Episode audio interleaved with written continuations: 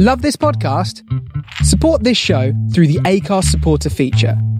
It's up to you how much you give, and there's no regular commitment. Just hit the link in the show description to support now. Welcome to Starship Sofa, part of the District of Wonders network, featuring Tales to Terrify, Crime City Central, Protecting Project Pulp, and the all new Far Fetched Fables. Everyone has a story in the District of Wonders. Come and find yours.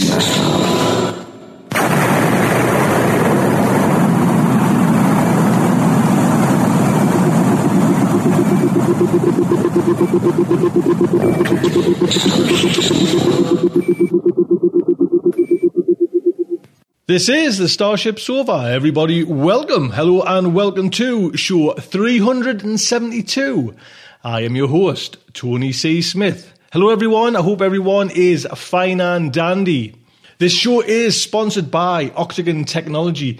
Cloud services, hosted exchange, and offsite backups are compliant with UK Data Protection Act.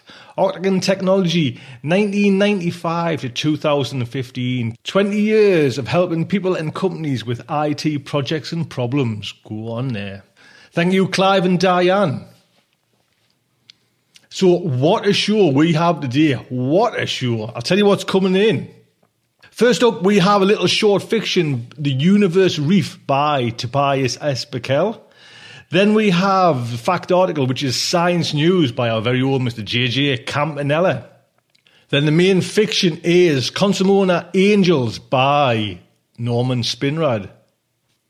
Then we have Poetry Planet, and on Poetry Planet this week you'll hear the second part of the Elgin 2014 Award Showcase. That is all coming in today's show. I do hope you will stick around and enjoy it.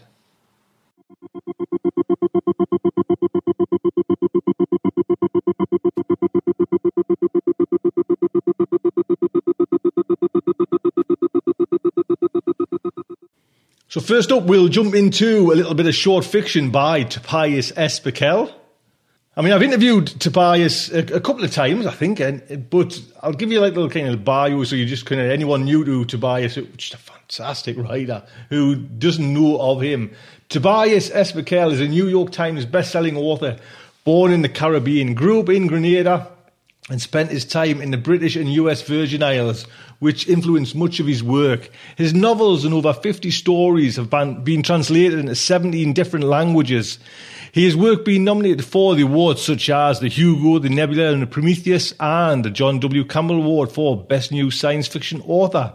He currently lives in Buffalo, Bluffton, should I say, Ohio, with his wife and twin daughters, a pair of dogs, and you can find at tobiasbuckell.com. This story is narrated by Nobilis Reed.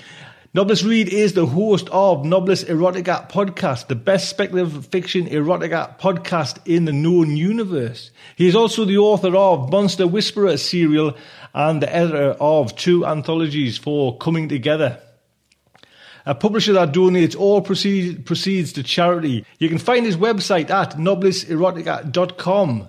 Links are on there to Tobias and Nobilis. So, the Starship Sofa is very proud to present The Universe Reef by Tobias S. Buckell. Jackson buckles his leathers tighter and pulls on a fur. The height causes that cold, he shouts. We're like mountaineers. I want to flee the bitter cold and escape the wind, which seems to pierce my skin and scrub my bones. But I don't want to miss seeing the stone table with my own eyes. We're standing out on a catwalk that juts out from the skin of the airship and connects to the giant propellers on either side of the mid-belly area. The large blades are still, as the captain has found us a current of air.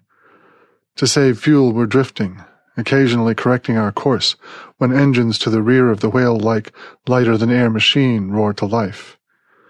Underneath our feet, a mile of air, and then below that is the brown, rippling mass of the reef. Once upon a time, there was no reef. The world looked vastly different. There are preserved pictures of this time, spirited away from the museums before they fell to the reef.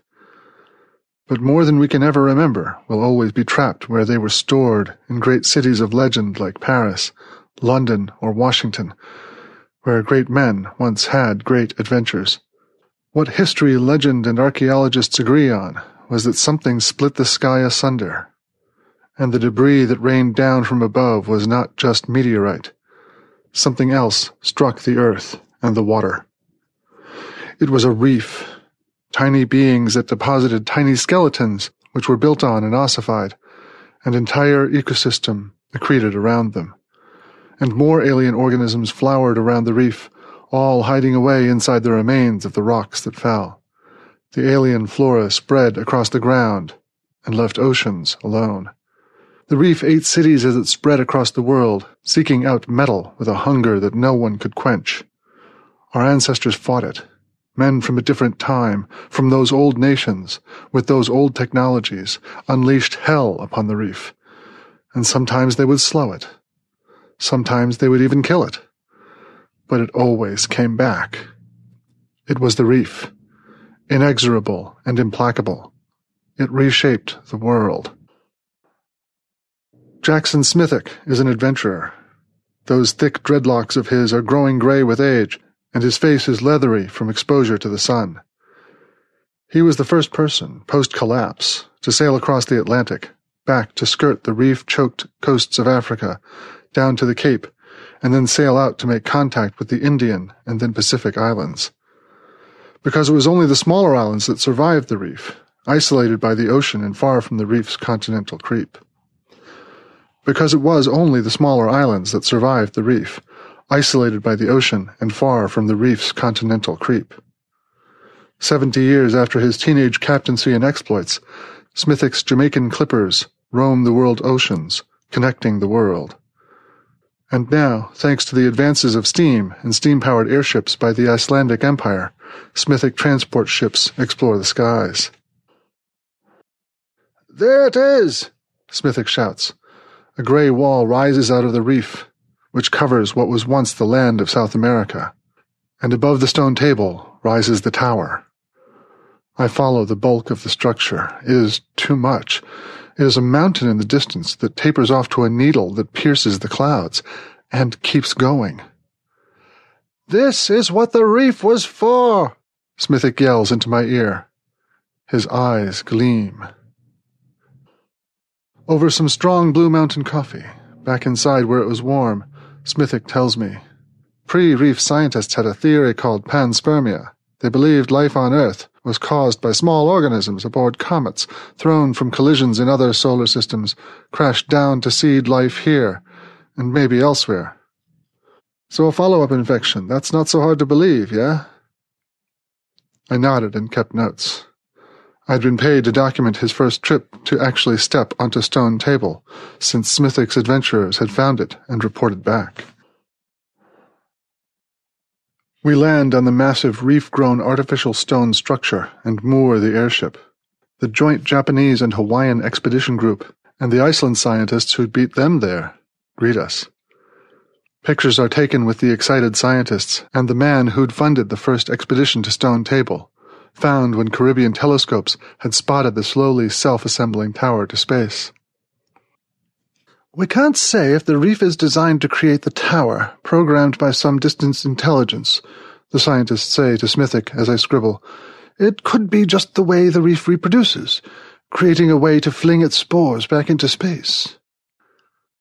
But the stone table, and the grooves in the tower, they'll allow us to climb it with a machine into space? Doesn't that prove it's made for intelligence? Smithick asks. Sometimes nature builds something something else can use. Maybe it's hoping we'll spread reef spore as we use this to get into space. As if we were bees, Smithick nods. Late in the night I stand with Smithick at the base of the tower, looking up at the night sky. Pre-reef men once walked on the moon, he says. And do you think we'll go back? Whether we're part of some galactic ecosystem that the reef is just a spore of, or whether something designed it, The more we explore out there, the more we'll understand what happened down here. The great adventurer dies that night, but his spirit lives on in the Smithick Ascender, a plan by the international scientists to build a steam-powered climber that will ascend the tower to space. What we will find, no one knows.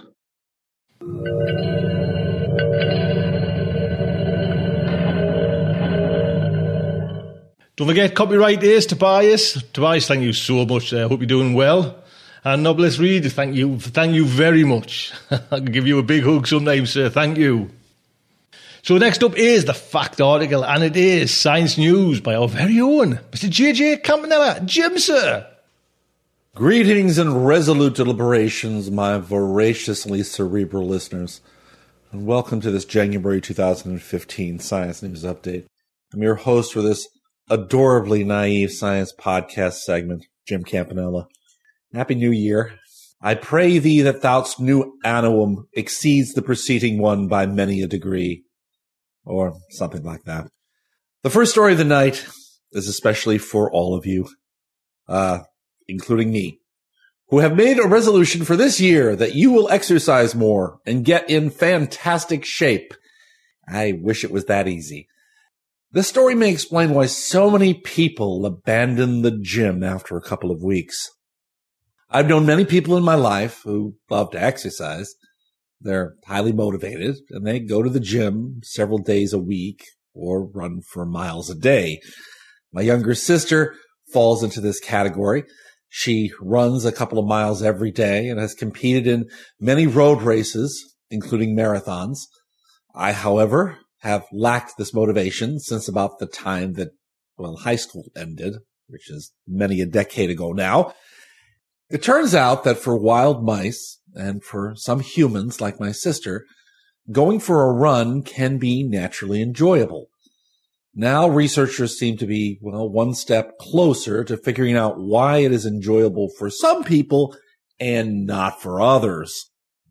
Dr. Eric Turner of the Seattle Children's Research Institute's Center for Integrative Brain Research has identified a small area deep in the brain whose absence turns active mice into couch potatoes.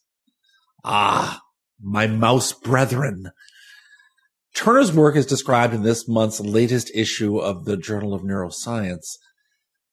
In the new study, Turner's team created conditional knockout mice lacking the nuclear transcription factor BM3A.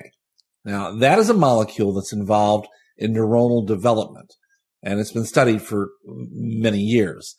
They shut it off in the dorsal media habenula, and the loss of this protein, BM3A, during neuronal development, during brain development, wiped out neurons in that particular area.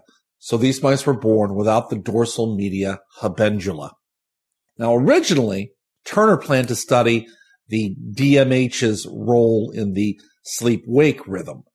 However, he says, quote, the first thing we noticed about the mice with no DMH is that they just ran a whole lot less. We did a battery of behavioral tests and found that the animals could move and balance normally. They just didn't like to run or drink sugar water or really do much of anything, unquote. Ah, so in short, he made couch potato mice. Turner then took new technology to create something called optogenetic mouse mutants. Now, in an optogenetic mutant, you can actually use light to turn cells in a brain area on or off and you can then use that to confirm that a particular area is involved in a particular motivation.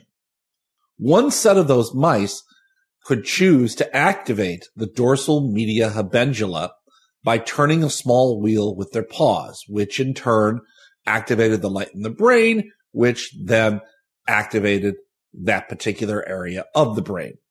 So those mutant mice actually preferred the wheel that activated the dorsal media habenula over the one that didn't.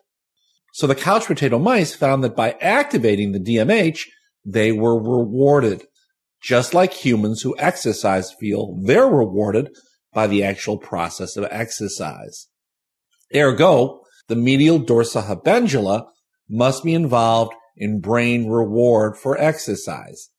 Ta-da! Um, I think that my DMH is way underdeveloped, or perhaps not there, or perhaps it just goes away as you age. I don't know. One of those things. Anyway, next story. The Kardashian Index. Seriously, you're thinking, is he really going to talk about the Kardashians? Just be patient a moment. I came across this particular research article by accident. It was in the December issue of the journal Genome Biology. And frankly, I'm not entirely sure why it was in that journal at all. I mean, at first, I thought it was some kind of a joke until I actually read it and realized that these people were semi serious. The paper is by Neil Hall of the University of Liverpool and is entitled The Kardashian Index, a measure of discrepant social media profile for scientists. Now, if that doesn't catch your eye in a table of contents, nothing will. Essentially, Hall says that Kim Kardashian and her ilk are famous simply for being famous. They have contributed little or nothing to society, and yet their blogs and tweets are read by uncounted millions who hang on their every word. Hall says, quote, so you could say that her celebrity buys success, which buys greater celebrity. Her fame has meant that comments by Kardashian on issues such as Syria have been widely reported in the press. Sadly, her interjection on the crisis has not yet led to a let up in the violence, unquote. So what does this silliness have to do with science? Hall states that he is worried that there are now celebrity scientists who have done little or no real science, but have become major figures in the world of science. He states, quote, I am concerned that phenomenon similar to that of Kim Kardashian may also exist in the scientific community. I think it is possible that there are individuals who are famous for being famous, or to put it in scientific jargon, renowned for being renowned. We are all aware that certain people are seemingly invited as keynote speakers, not because of their contributions to the published literature, but because of who they are, unquote. Uh, let's assume he is not talking about me. I think I can prove my bona fides if needed. Okay. So what did Turner do to examine if his hypothesis can be supported?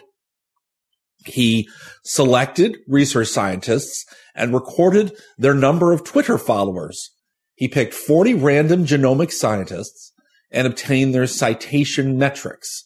In other words, how often they were cited, their, their papers were cited.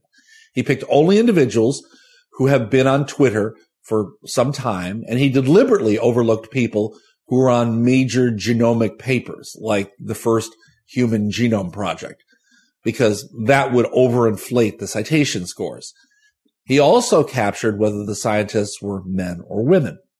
He then plotted the number of citations against the number of Twitter followers of each of these scientists. And his results found that there is a positive trend in scientific value when compared with that of celebrity. In other words, usually those scientists who are valued for being scientists were also valued for their Twitter feeds. Additionally, Turner calculated what he called the Kardashian index or the K index. A high K index is a warning to the community that researcher X may have built their public profile on shaky foundations, while a very low K index suggests that a scientist is being undervalued. Turner proposes, quote, that those people whose K index is greater than five can be considered scientific Kardashians, unquote. And he suggests that he has found a number of them in his study although he does not name names.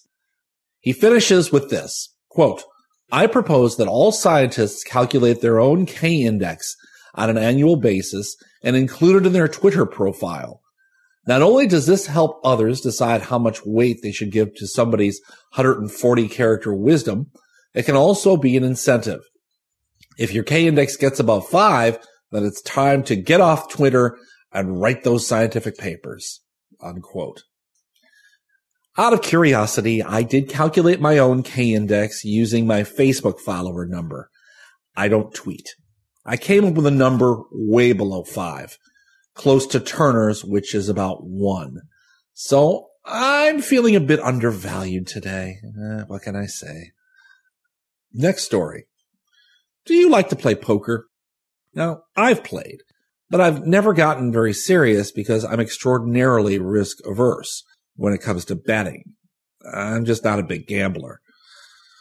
Now we know that computers have been used to beat humans at games like chess, where the sheer number of calculations that the computer can do per second can overwhelm even a masterclass human chess player. But what about a game like poker? We're talking a very complex human game, which not only takes into account chance itself, but the very human process of bluffing and reading of other players. Is it possible for a computer to play world class poker? Well, according to a new article in the latest issue of the journal Science this month, the answer is very much yes. Dr. Michael Bowling headed up a team of computer scientists from the University of Alberta to answer, well, that very question. Several quote unquote perfect information games where both contestants can see everything on the board before making a decision have been solved. And those games include family favorites, checkers, chess, tic-tac-toe, even Connect Four. But to this point, imperfect information games where the players don't have full knowledge of past events have remained, well, elusive. Bowling says, quote, Poker has been a challenge problem for artificial intelligence going back over 40 years. And until now, heads up limit Texas Hold'em poker was unsolved, unquote. Now, if you look at the statistics and the variance, heads up limit Texas Hold'em is actually the smallest variant of poker, possessing only three times 10 to the 17th possible states, placing it between Connect Four and checkers in complexity. But due to the imperfect nature of the game, many states cannot be distinguished by players, creating additional complexity when it comes to finding a solution. Bowling and his colleagues employed a quote, counterfactual regret minimization algorithm, or CFR, to solve this problem. The CFR is an iterative method wherein, quote, through repeated rounds of self-play between two regret minimizing algorithms, an equilibrium can be determined for the best utility of play, unquote. If you understand exactly what that means, then more power to you. Now, I pride myself on my computer science knowledge, but that is beyond me. I guess simplified to the extreme, the CFR is a learning algorithm that the computer keeps playing until it comes up with the best algorithm to play the game. So to arrive at the perfect poker playing solution, the researchers used 200 computational nodes, dividing the game into 110,565 subgames on 199 nodes that would feed back continuous updates to a single parental node. Bowling explains, quote, the system was trained against itself playing the equivalent of more than a billion billion hands of poker. With each hand, it improved its play, refining itself closer and closer to the perfect solution. The computer was trained for two months using 4,000 CPUs, each considering over 6 billion hands every second. This is more poker than has been played by the entirety of the human race ever unquote. After 68 days of virtual poker, using a total of 900 core years of computation, the researchers arrived at their answer, effectively solving heads up limit Texas Hold'em. In short, Bowling's computer can now kick anyone's butt in poker. Uh, yippee? While this computational solution might be a welcome development for, I guess, some poker players.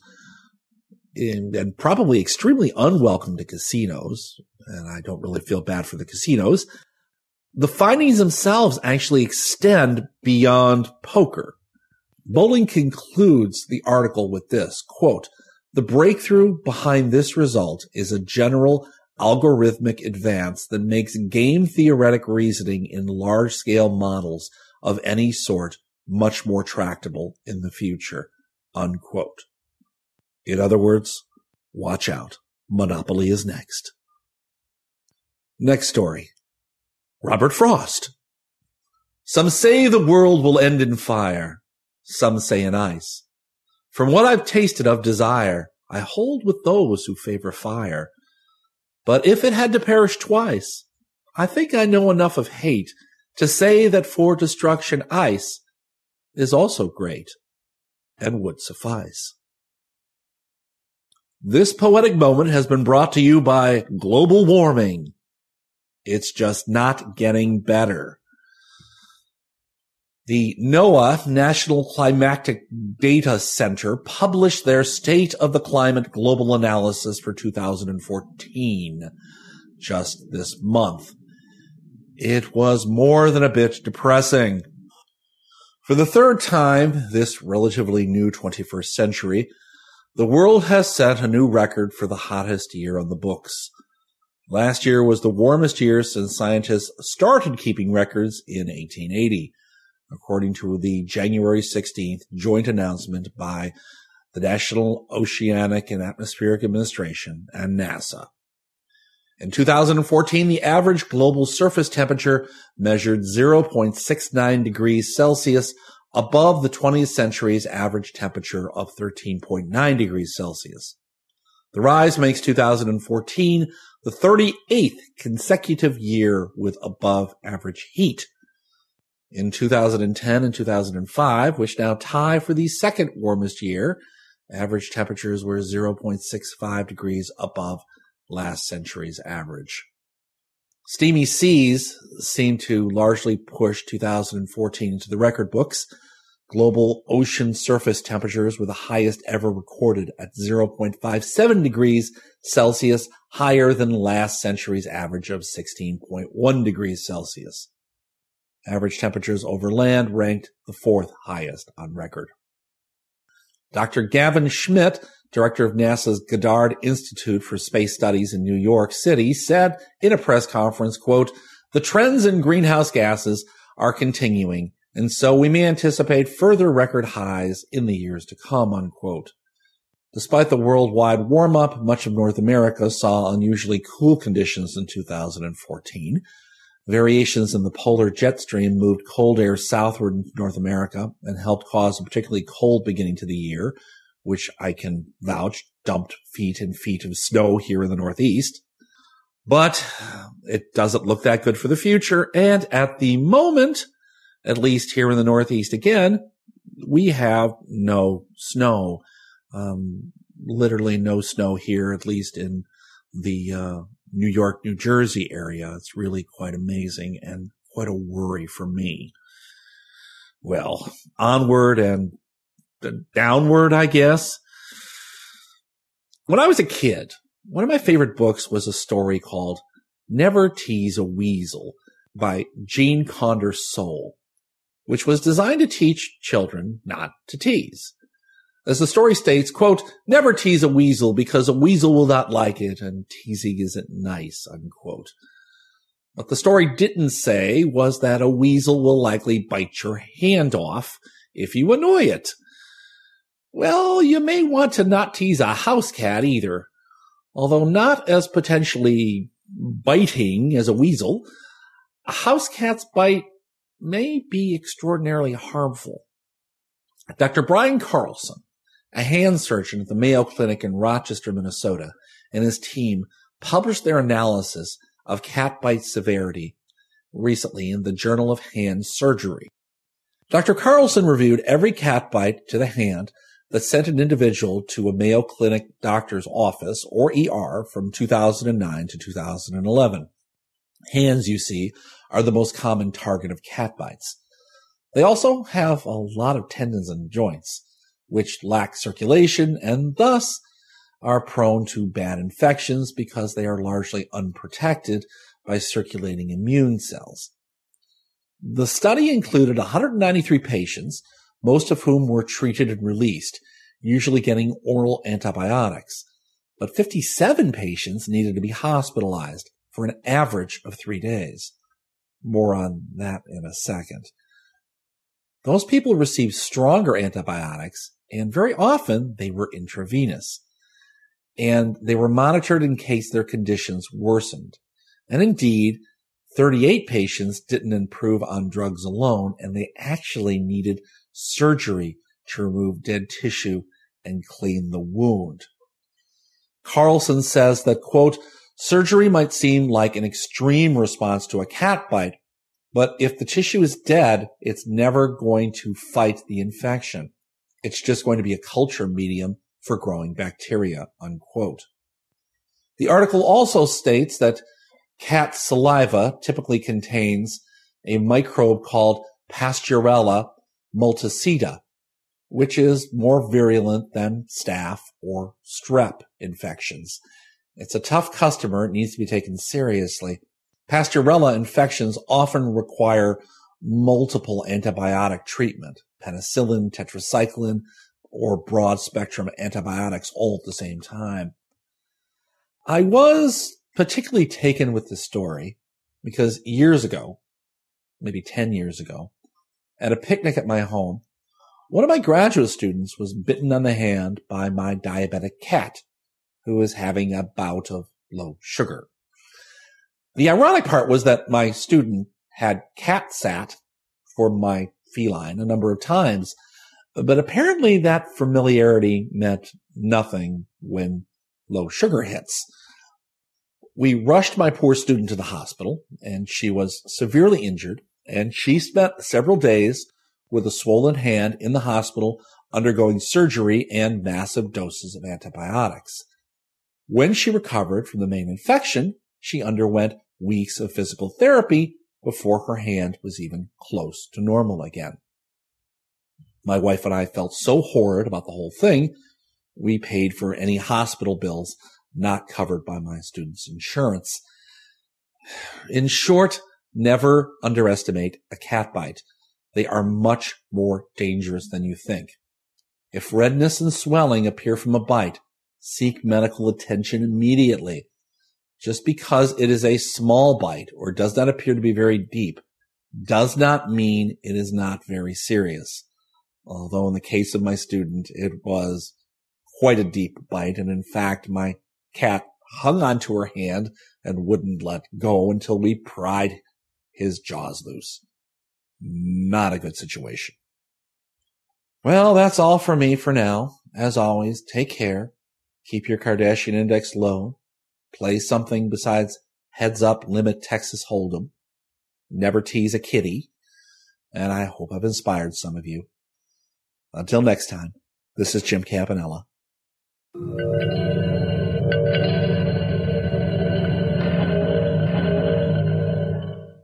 There you go, Jim. Always a pleasure. Always, always, always, always. Another one I could give a hug to. I give so many hugs away. Virtual hugs.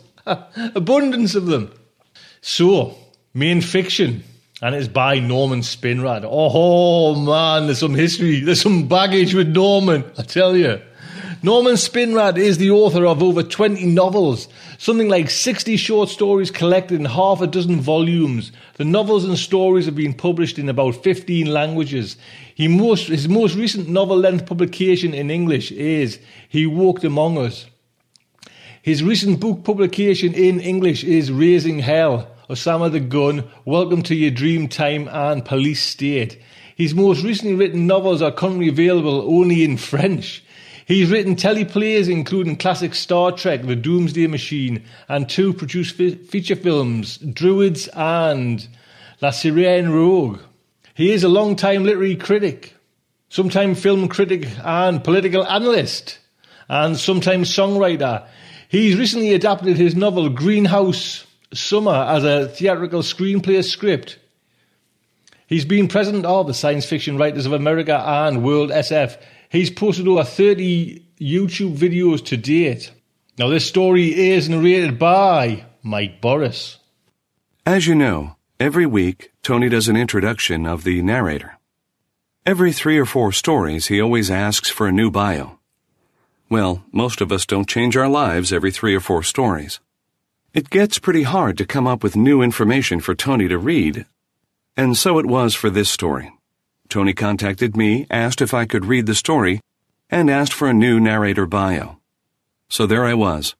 Maybe I could invent a new wife, a new location, some new pets. So when I sat down to write up this bio, I found out that there's an easy way to do this. Now, this is not to say that Tony has a template, but when I looked at my bio, it had the same sort of structure. So here, let me walk you through it. By day, Mike is an. This is where you insert some self deprecating day job, typically in the IT or video game industry. And by night, he can usually be.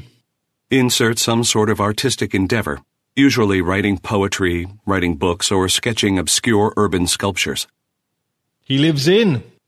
This is where you put in either a vague regional location like the Midwest of the United States or the South of England, or a popular major city like London or New York. The idea is to capture quaint or edgy. With is. And this is where you put some endearing adjective and a spouse title, or name, or just a partner name if you're trying to be coy about that sort of thing. And. And here it gets tricky. You put in a number bigger than would normally be considered reasonable, but not so high that you cross the line into creepy. Energetic or lugubrious adjective intended to indicate a sense of chaos or otherwise frenetic activity in the home, and some pedestrian pet species, dog or cat typically. You do get bonus points for listing a string of pets ending with a quirky adjective and exotic pet species. Perhaps anarchistic cockatoo. He can be heard on. And here is where you put a lengthy and distinguished list of podcasts, regional theater productions, etc. And was nominated. Here's where you put a number, more than one, but less than four. After all, let's not get pretentious. Times four. And here's the place where you write down some obscure local award or honor, regardless of the final placement and pertinence to the world of podcasting. Something akin to the Frank Lloyd Wright Student Architecture Award for primary school students. He hopes to someday become a. This is where you list a job description revolving around broadcasting, audiobook narration, or voiceover work in general. And looks forward to doing a lot of work for the Starship Sofa. So there you have it. That's my bio. You can fill in the blanks and put in whatever pet names or location or names of spouse or partners as you wish, as well as some obscure local award or honor, although I did nothing in architecture with Frank Lloyd Wright. So I hope that helps, and I hope it helps the next narrator. But for now, let's get on with the story. Carcinoma Angels by Norman Spinrad. At the age of nine, Harrison Wintergreen first discovered that the world was his oyster when he looked at it sideways. That was the year when baseball cards were in. The kid with the biggest collection of baseball cards was it. Harry Wintergreen decided to become it. Harry saved up a dollar and bought 100 random baseball cards. He was in luck. One of them was the very rare Yogi Berra. In three separate transactions, he traded his other 99 cards for the only other three Yogi Berras in the neighborhood. Harry had reduced his holdings to four cards, but he had cornered the market in Yogi Berra. He forced the price of Yogi Berra up to an exorbitant 80 cards. With the slush fund thus accumulated, he successfully cornered the market in Mickey Mantle, Willie Mays, and Pee Wee Reese, and became the J.P. Morgan of baseball cards. Harry breezed through high school by the simple expedient of mastering only one subject the art of taking tests. By his senior year, he could outthink any test writer with his gyp sheet tied behind his back, and won seven scholarships with foolish ease. In college, Harry discovered girls. Being reasonably good looking and reasonably facile, he no doubt would have garnered his fair share of conquests in the normal course of events. But that was not the way the mind of Harrison Wintergreen worked. Harry carefully cultivated a stutter, which he could turn on or off at will. Few girls could resist the lure of a good looking, well adjusted guy with a slick line, who nevertheless carried with him some secret inner hurt that made him stutter. Many were the girls who tried to delve Harry's secret, while Harry delved them. In his sophomore year, Harry grew bored with college and reasoned that the thing to do was to become filthy rich. He assiduously studied sex novels for one month, wrote three of them in the next two, which he immediately sold at a thousand dollars a throw. With the three thousand thus garnered, he bought a shiny new convertible. He drove the car to the Mexican border and across into a notorious border town. He immediately contacted a disreputable shoeshine boy and bought a pound of marijuana. The shoeshine boy, of course, tipped off the border guards, and when Harry attempted to walk across the bridge to the States, they stripped him naked. They found nothing and Harry crossed the border. He had smuggled nothing out of Mexico, and in fact had thrown the marijuana away as soon as he bought it. However, he had taken advantage of the Mexican embargo on American cars and illegally sold the convertible in Mexico for $15,000.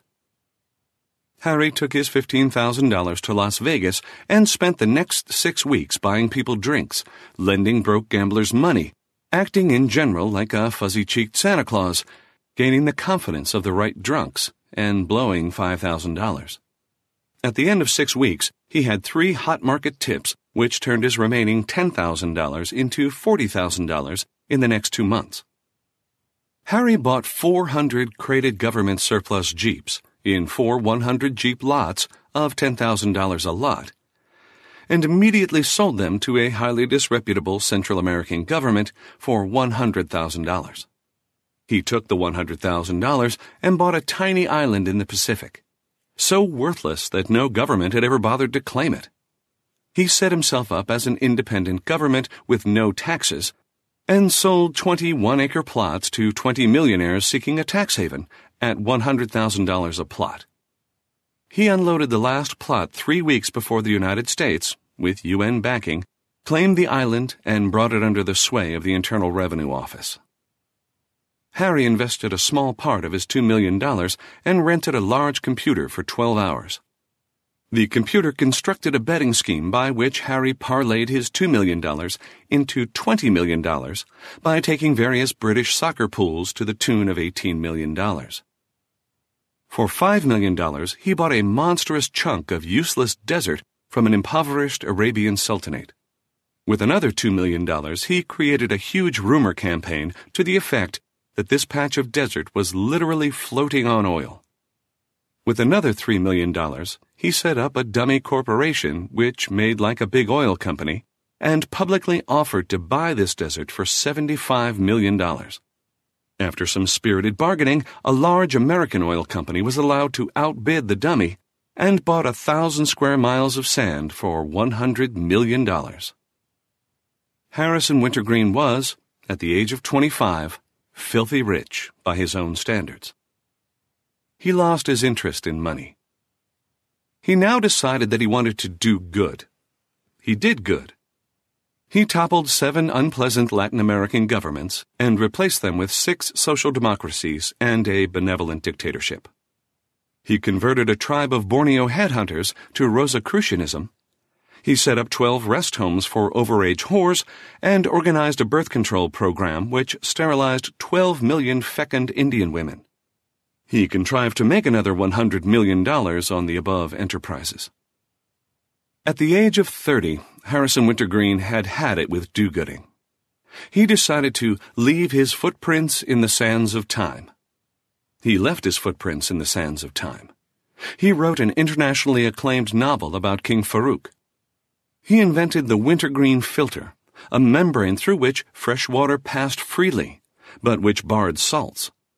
Once set up, a wintergreen desalination plant could desalinate an unlimited supply of water at a per gallon cost approaching absolute zero.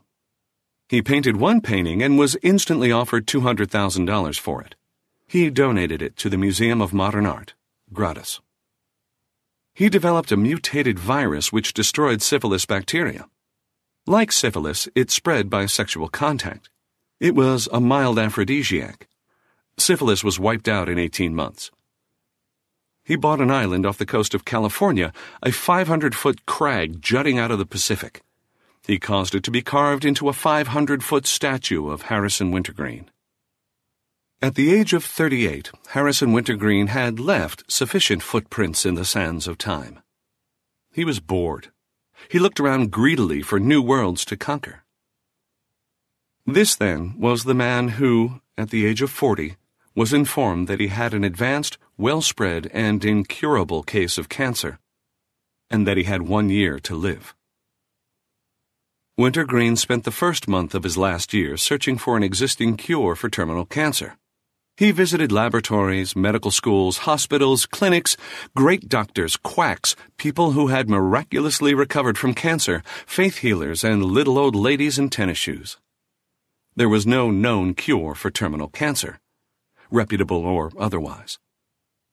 It was as he suspected, as he more or less even hoped. He would have to do it himself. He proceeded to spend the next month setting things up to do it himself. He caused to be erected in the middle of the Arizona desert an air conditioned walled villa. The villa had a completely automatic kitchen and enough food for a year. It had a $5 million biological and biochemical laboratory. It had a $3 million microfilmed laboratory which contained every word ever written on the subject of cancer. It had the pharmacy to end all pharmacies a literal supply of quite literally every drug that existed poisons, painkillers, hallucinogens, dendricides, antiseptics, antibiotics, viricides, headache remedies, heroin, quinine, curare, snake oil, everything. The pharmacy cost $20 million. The villa also contained a one way radio telephone, a large stock of basic chemicals, including radioactives, copies of the Koran, the Bible, the Torah, the Book of the Dead, Science and Health with Key to the Scriptures, the I Ching, and the complete works of Wilhelm Reich and Aldous Huxley. It also contained a very large and ultra expensive computer. By the time the villa was ready, Wintergreen's petty cash fund was nearly exhausted. With ten months to do that which the medical world considered impossible, Harrison Wintergreen entered his citadel. During the first two months, he devoured the library, sleeping three hours out of each 24, and dosing himself regularly with benzedrine. The library offered nothing but data. He digested the data and went to the pharmacy. During the next month, he tried aureomycin, bacitracin, stannous fluoride, hexylresorcinol, cortisone, penicillin, hexachlorophene, shark liver extract, and 7,312 assorted other miracles of modern medical science. All to no avail. He began to feel pain, which he immediately blotted out and continued to blot out with morphine. Morphine addiction was merely an annoyance. He tried chemicals, radioactives, viricides, Christian science, yoga, prayer, enemas, patent medicines, herb tea, witchcraft, and yogurt diets. This consumed another month, during which Wintergreen continued to waste away, sleeping less and less and taking more benzedrine and morphine. Nothing worked. He had six months left. He was on the verge of becoming desperate. He tried a different tack. He sat in a comfortable chair and contemplated his navel for 48 consecutive hours. His meditations produced a severe case of eye strain and two significant words spontaneous remission. In his two months of research, Wintergreen had come upon numbers of cases where a terminal cancer abruptly reversed itself and the patient, for whom all hope had been abandoned, had been cured. No one ever knew how or why. It could not be predicted, it could not be artificially produced, but it happened nonetheless. For want of an explanation, they called it spontaneous remission remission meaning cure, spontaneous meaning no one knew what caused it. Which is not to say that it did not have a cause. Wintergreen was buoyed. He was even ebullient. He knew that some terminal cancer patients had been cured. Therefore, terminal cancer could be cured. Therefore, the problem was removed from the realm of the impossible and was now merely the domain of the highly improbable and doing the highly improbable was Wintergreen's specialty. With six months of estimated life left, Wintergreen set jubilantly to work. From his complete cancer library, he culled every known case of spontaneous remission. He coded every one of them into the computer. Data on the medical histories of the patients, on the treatments employed, on their ages, sexes, religions, races, creeds, colors, national origins, temperaments, marital status, Dun & Bradstreet ratings, neuroses, psychoses, and favorite beers. Complete profiles of every human being ever known to have survived terminal cancer were fed into Harrison Wintergreen's computer. Wintergreen programmed the computer to run a complete series of correlations between 10,000 separate and distinct factors and spontaneous remission. If even one factor, age, credit rating, favorite food, anything, correlated with spontaneous remission, the spontaneity factor would be removed. Wintergreen had shelled out $100 million for the computer. It was the best damn computer in the world. In 2 minutes and 7.894 seconds, it had performed its task. In one succinct word, it gave Wintergreen his answer. Negative. Spontaneous remission did not correlate with any external factor. It was still spontaneous. The cause was unknown. A lesser man would have been crushed. A more conventional man would have been dumbfounded. Harry Wintergreen was elated. He had eliminated the entire external universe as a factor in spontaneous remission in one fell swoop. Therefore, in some mysterious way, the human body and or psyche was capable of curing itself. Wintergreen set out to explore and conquer his own internal universe. He repaired to the pharmacy and prepared a formidable potation. Into his largest syringe he decanted the following Novocaine, morphine, curare, vlut, a rare Central Asian poison which induced temporary blindness, olfactorcaine, a top secret smell deadener used by skunk farmers, Tympanoline, a drug which temporarily deadened the auditory nerves, used primarily by filibustering senators. A large dose of benzedrine, lysergic acid, psilocybin, mescaline, peyote extract, seven other highly experimental and mostly illegal hallucinogens, eye of newt and toe of dog. Wintergreen laid himself out on his most comfortable couch. He swabbed the vein in the pit of his left elbow with alcohol and injected himself with the witch's brew. His heart pumped, his blood surged, carrying the arcane chemicals to every part of his body.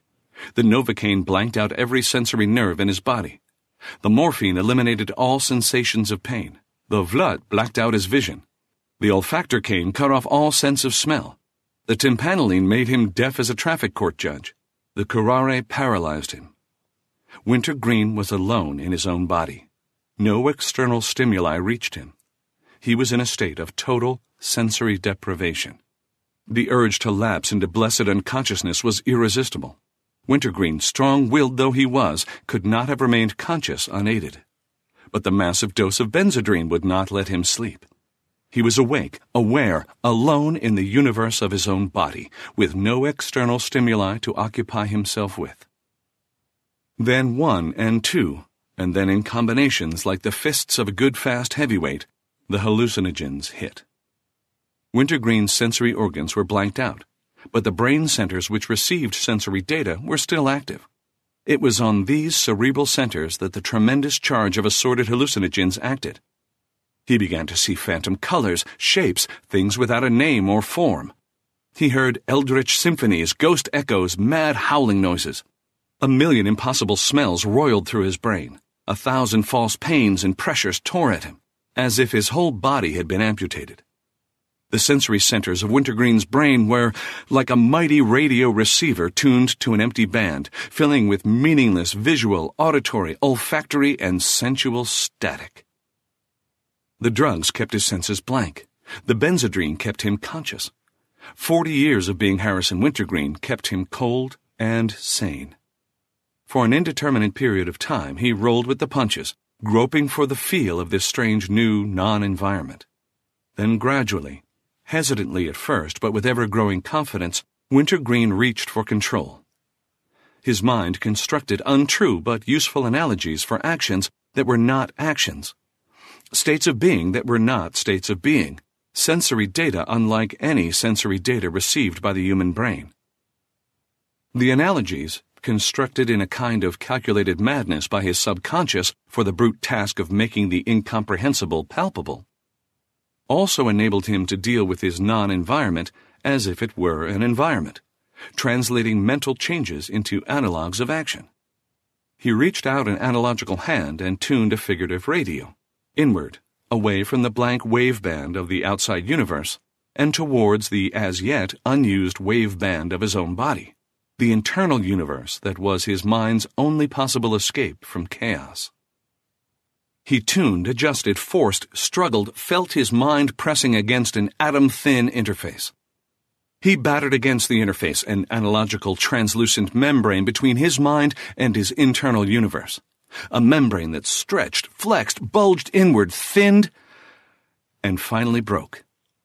Like Alice through the looking glass, his analogical body stepped through and stood on the other side. Harrison Wintergreen was inside his own body.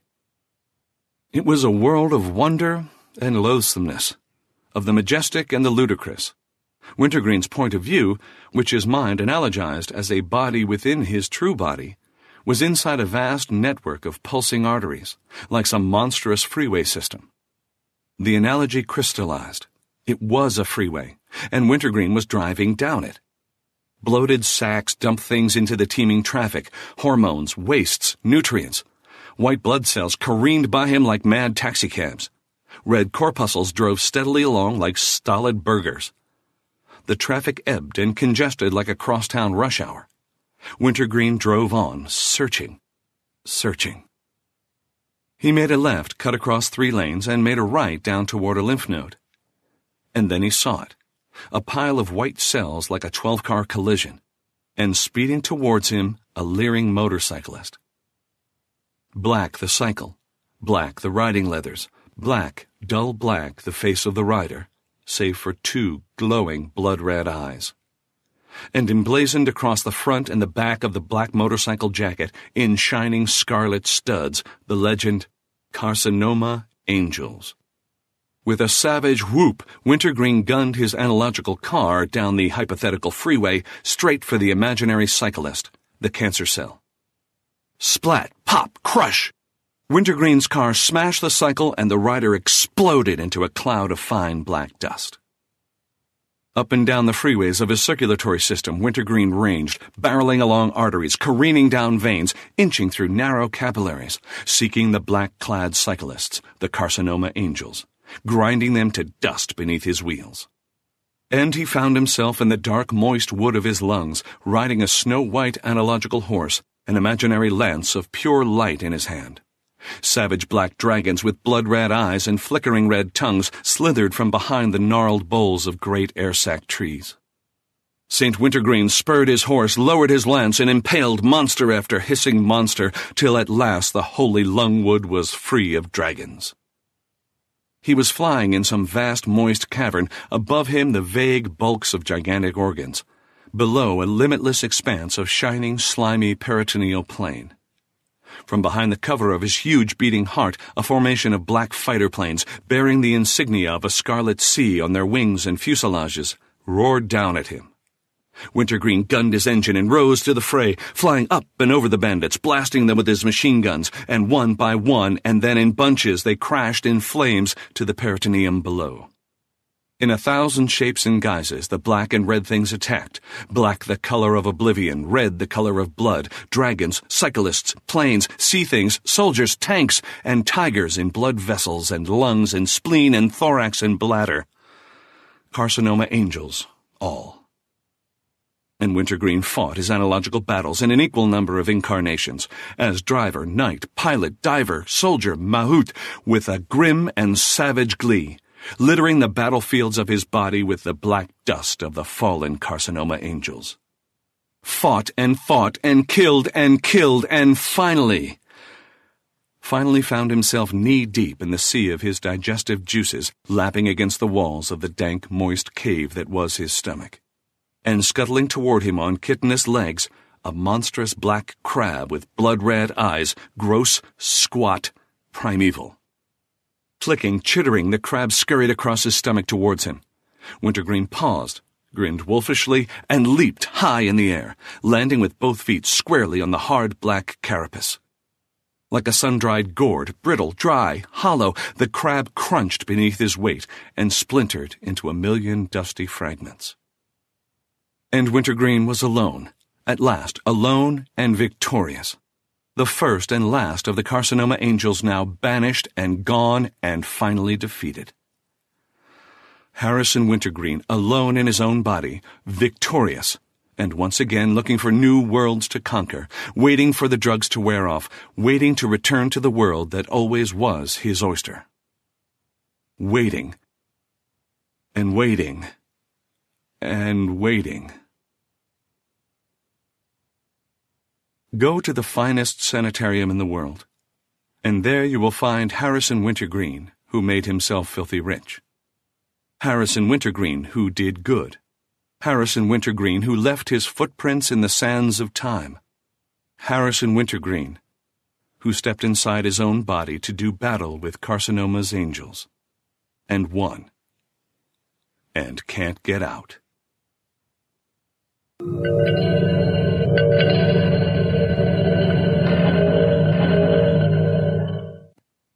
There you go. Don't forget, copyright is Norman's. Norman, thank you so much. A bit of an honour to have one of the kind of legends on the show. Brilliant. Thank you so much. And Mike, thank you, sir. Thank you very much. Just, just classic narration. Oh, man, what a gift. So don't forget, this show is sponsored by Octagon Technology. Been in the business since 1995 to 2015. What an achievement. Thank you so much. Octagon Technology can supply hosted exchange services for companies across the UK and giving responsive, reliable, and reassuring IT support for the Lincolnshire area. There you go. And expanding all the time. Now, the funny thing is, I'm uh, not the funny thing, I was very pleased to have Clive came, actually called on my good self, and I made him a cup of coffee. Yes, made him, it was lovely to kind of see him. He'd been up there, he kind of big walker, Clive, and he was kind of passing, getting back. He'd been up there, I think it was Aviemore, and passing, you know, passing through God's country there. You know, I mean, the air's a little bit sweeter here, so he was a little bit kind of dizzy and everything. You know, coming into such a rich environment. Uh, but it was lovely to see Clive. We spent an hour together, and actually, I got it all wrong the dates because Clive had said it ages ago when we get I'll, I'll, pop through. I'll be, you know, we'll have a coffee. And all right, right, right. Didn't I get my days wrong? And we'd just booked the night before to see, or to take the dogs to these, like it's a, a dog aquatic pool. you get the dogs strapped in into of like life saving vests, and you kind of put them in the pool with like a trainer, and they just swim, and there's no bottom to the pool, or the dogs can't touch the bottom. So like they come out shattered. And it was a great day that as well. Actually, if you go on the Facebook, you'll see some pictures. But we'll just book that because there was nothing on. because Melanie says, Have you got anything on on Saturday? No, no, love, no, anything you want. And then, yeah, Clive, like that night, text, Don't forget, Tony, I'll see you in the morning. I was like, Oh, man, man. So bear in mind, you know, yes, I'm in the north and Aviemore's in the north of Scotland, but it's like five, and possibly, you know, with the bad roads and all that, maybe a little bit longer. So, and I desperately wanted to see Clive, especially as well, just to thank him, you know, kind of supporting Kickstarter and getting SofaCon off the ground and everything like that. Didn't he have to get up? I don't know what time he got up, mind you. You know, I think you're talking probably half four, something like that. You know what I mean? To get down to to see us before we shot away at, I think it was half twelve. You know, kind of hour we had to be away. So, Clive, what can I say? I hope the coffee was fine and I hope the company was fine. But a big thank you for turning up. That was absolutely fantastic. I loved every minute of it. So, we have our very own Diane. Like I say, on Poetry Planet this week, you'll hear the second part because we remember we played the first part of the 2014 Elgin Award a showcase. This is kind of the, the you know, the, the big old wards there. So, Diane,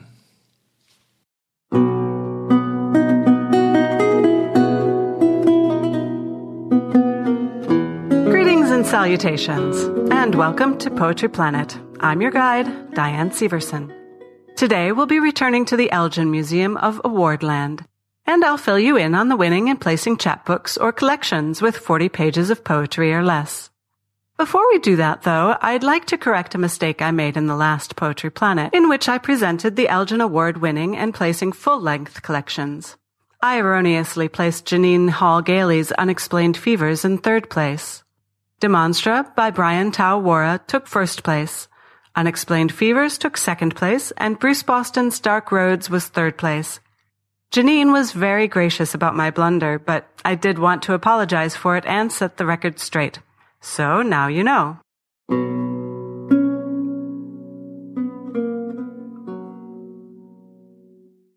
The Sex Lives of Monsters by Helen Marshall won the award in the chapbook category, and it is truly a wonderful and refreshing collection. Helen Marshall is an award-winning Canadian author, editor, and doctor of medieval studies, and now she can count her chapbook, The Sex Lives of Monsters, among those award-winning works. Additionally, her debut collection of short stories, Hairside, Fleshside, from ChiZine Publications, was named one of the top 10 books of 2012 by January magazine. It also won the 2013 British Fantasy Award for Best Newcomer and was shortlisted for a 2013 Aurora Award by the Canadian Society of Science Fiction and Fantasy. Her second fiction collection, Gifts for the One Who Comes After, is also available from ChiZine Publications. She lives in Oxford, England, where she spends her time staring at old books. The poems in The Sex Lives of Monsters are more about love than sex. They are about how monsters, in their myriad incarnations, love, which is more about longing than anything else. And love for monsters, which is surprisingly beautiful. Marshall's voice is soothing, aching, and sympathetic to the monsters she gives voice to. Some are not monsters of the science fictional sort, but are of a metaphorical nature monstrous, historical figures who could be perceived as monstrous people, like Billy the Kid.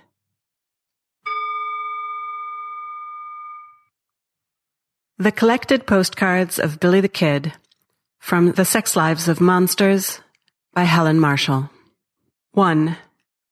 These are the lost years.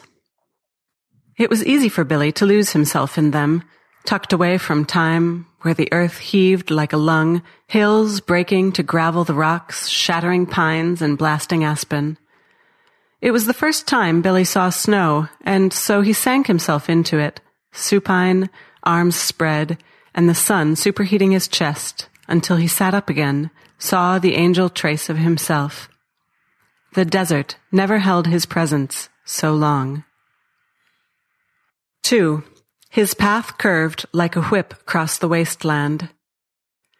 He kept Garrett's man behind him, losing him sometimes but waiting patient-like until he saw the black silhouette pinched like dough in the distance. When he was lonely, he imagined walking into that other's camp, sharing whiskey, bread, bacon, letting that other clean his gun. Tick, tick, but companionable before one of them blew the other apart. This half dream was the end of his loneliness, that and the blank of the shadow ten miles away. He would have made a love letter of it if he could. 3.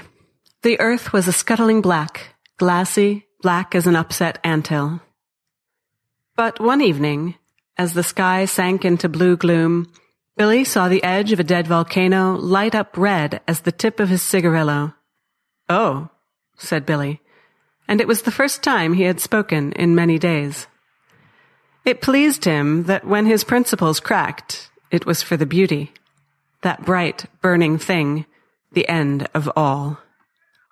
4. By then Billy's beard had begun to grow in, and when he caught sight of himself, he was angry. He had been called the kid for so long, he was afraid to leave the name behind. After that, he began to shave. He had never done anything religiously before, but that was how he did it. Cold edge running across the skin, catching the blood when he slipped. He refused to leave any piece of himself behind. 5. Sometimes they called him Billy, sometimes a son of a whore, sometimes the devil. It was only this last, he protested. But one night he met a man named Barringer, who told him of the crater that hid metal from the sky. They's all want gold, the engineer was reported to have said before spitting. Billy went to see, and when he climbed to the bottom, Barringer smiled. It's something, he said, what heaven throws down for us. 6. Billy imagined these things. Lucifer's joyless tumble, the shape of a body thrown down so hard, and the bright bang of the earth lighting up like a firecracker. And sometimes afterward, with his father's gift for clairvoyance. The click of the bullet and him mumbling, Quien es? Quien es? Three years down that hard road when Garrett, that damned angel of mercy, would lay him low. In the Off Hours, from The Sex Lives of Monsters by Helen Marshall. Sometimes I like to imagine the monsters in a perfectly neat waiting room, the type with tasteless beige carpets, last week's tabloid newspapers, and a ficus with leaves limp as a drowned spider. These poor monsters, nervous, checking the dismal minute hand, the dirt under their fingernails, chasing the blonde, except for the roots, receptionist, with jellied stares they cannot help. It would have been the same ad that reeled you monsters in, peeling in the buttered subway light where things like happiness and perfect boners are sold cheap. Maybe it's hormonal, the doctor says, or psychological, or dietary, your, um, problem. Here is a questionnaire, the doctor says, and the monster pinches it silently between blunt fingers. Poor monster. You never had it easy. Waiting rooms make you uncomfortable. You were made for action. There's something within you so primal that the fresh glare of a full moon sets screaming, but these cool fluorescent lights, these sad monster eyes, meeting over the tops of old news stories turn you soapy. She tells you, the girl at home, that she loved you for your uncomplicated rage, your pure animal self. But recently you have been gentled. You are not you. She cannot love what's left over when the moon slivers away into darkness, and it is only you, you, you, hairless as a worm, crumpled as the classifieds curled up next to her.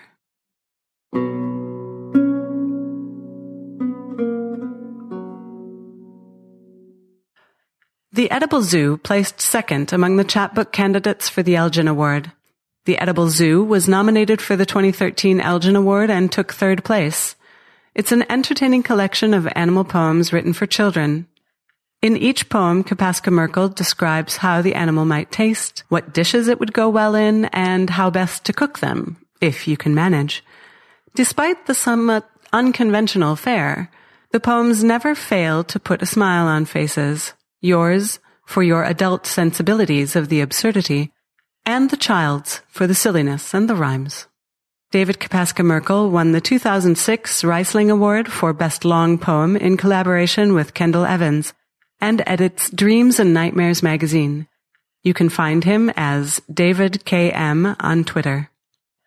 I recorded two poems for my review of this chapbook on Amazing Stories, and they were used for last year's Elgin Award showcase. But David asked me to do Monkey Stew, which he thinks is the best, and Crocodilia. So here you are.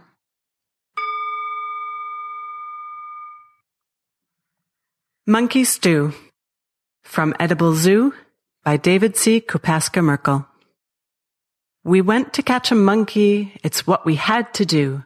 We were feeling hungry for some monkey stew. Put the water on to boil in the big black pot. Is the monkey in it? No, he's not. The monkey's at the zoo, climbing up a tree. The monkey's at the reptile house with a stolen key. Put the water on to boil in the big black pot. Is the monkey in it? No, he's not. The monkey's in the park. Gators in the lake. The monkey's playing hopscotch with a garter snake. Put the water on the boil in the big black pot. Is the monkey in it? No, he's not. Silly little monkey, come down from the roof. I merely want to cook you. Don't be such a goof.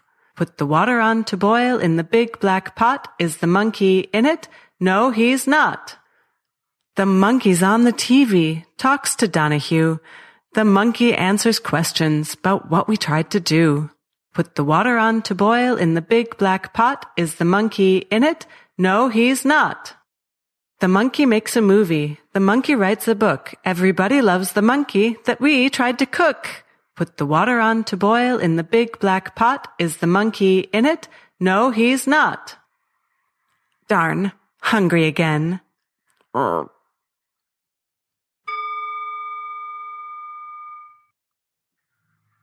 Crocodilia from Edible Zoo by David C. Kopaska-Merkel.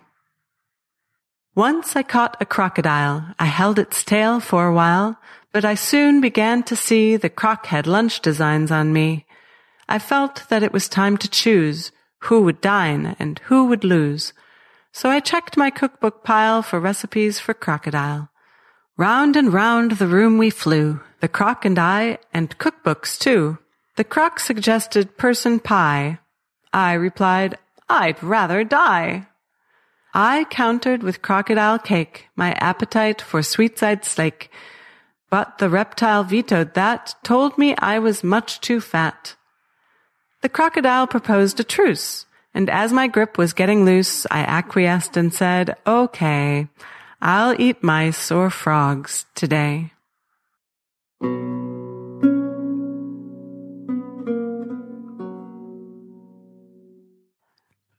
Joshua Gage's Inhuman Haiku from the Zombie Apocalypse came in third place.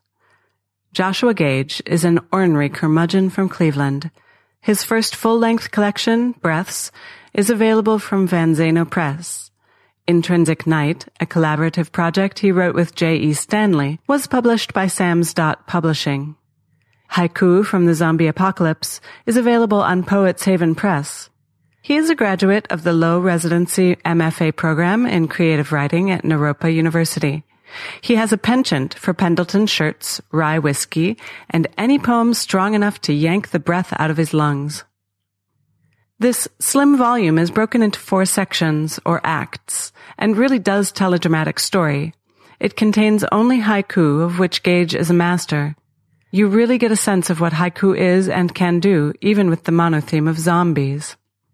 The following is basically what I wrote for my review on Amazing Stories magazine. Because of the nature of haiku, it is so short, and this book really benefits from a blow by blow, if you will.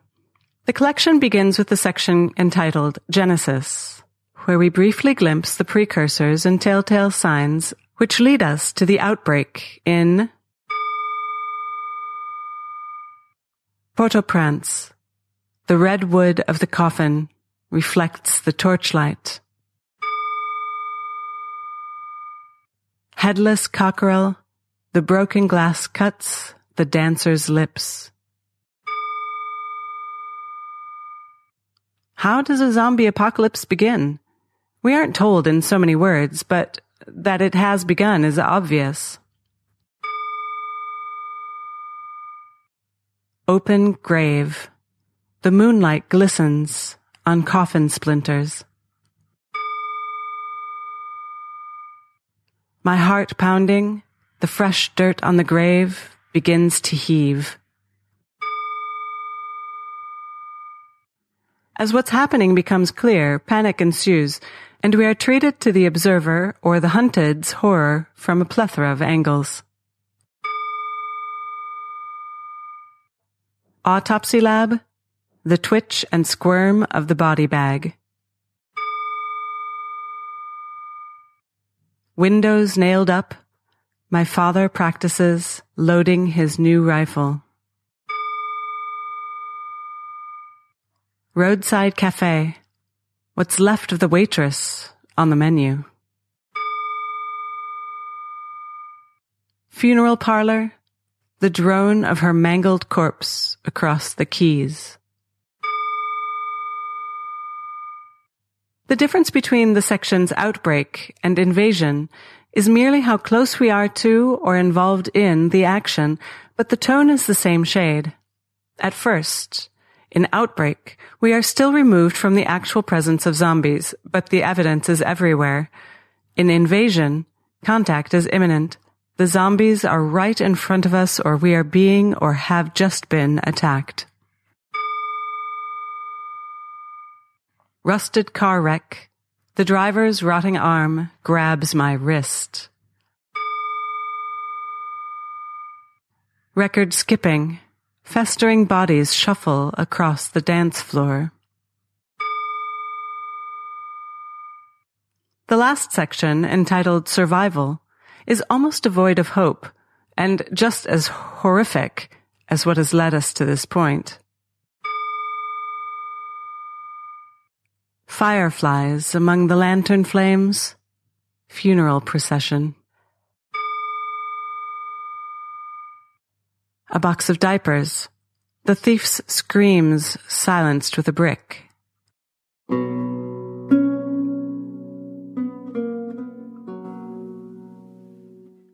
And with that, our visit to the Elgin Museum in Awardland is concluded. Remember that I provide detailed show notes, including links to the poets' collections and my reviews of some of these, with additional recitations on my blog at divadianes.blogspot.com. Next time on Poetry Planet, we'll visit Contestville and listen to the winning poetry of the SFPA's annual contest. Until then, keep it lyrical.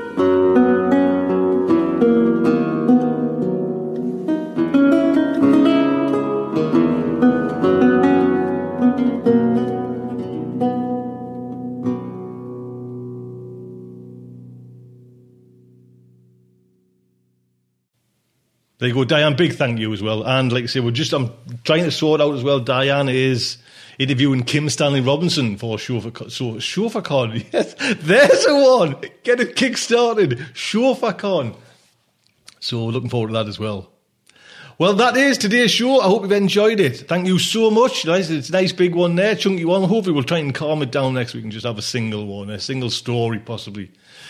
So, don't forget, if you want to kind of support the show, yes, we've got some kind of financial for the Kickstarter, but this show's still got to run. And actually, one of the things, I might put an email out, one of the things Clive and myself were talking about was show 400. You know what I mean? Because I thought, what we on there now? I'm, I'm recording this and I'll just better check. Show 372. eh? Ever the professional you know, show 400. What should we do something for show 400? I was talking to D, possibly put out a comic. I don't know, maybe a kind of a, a book or something, something to remark. You know, celebrate show 400. Any ideas? I'll put out an email if you're on the email list. I don't think you can get onto it now. I don't think the link's there, but I'll uh, drop us an email at starshipsofa at gmail.com if you can think of any cool things we can do for show 400 and of course raise raise bloody funds for the show as well and keep them going there we go until next week just like to say good night from me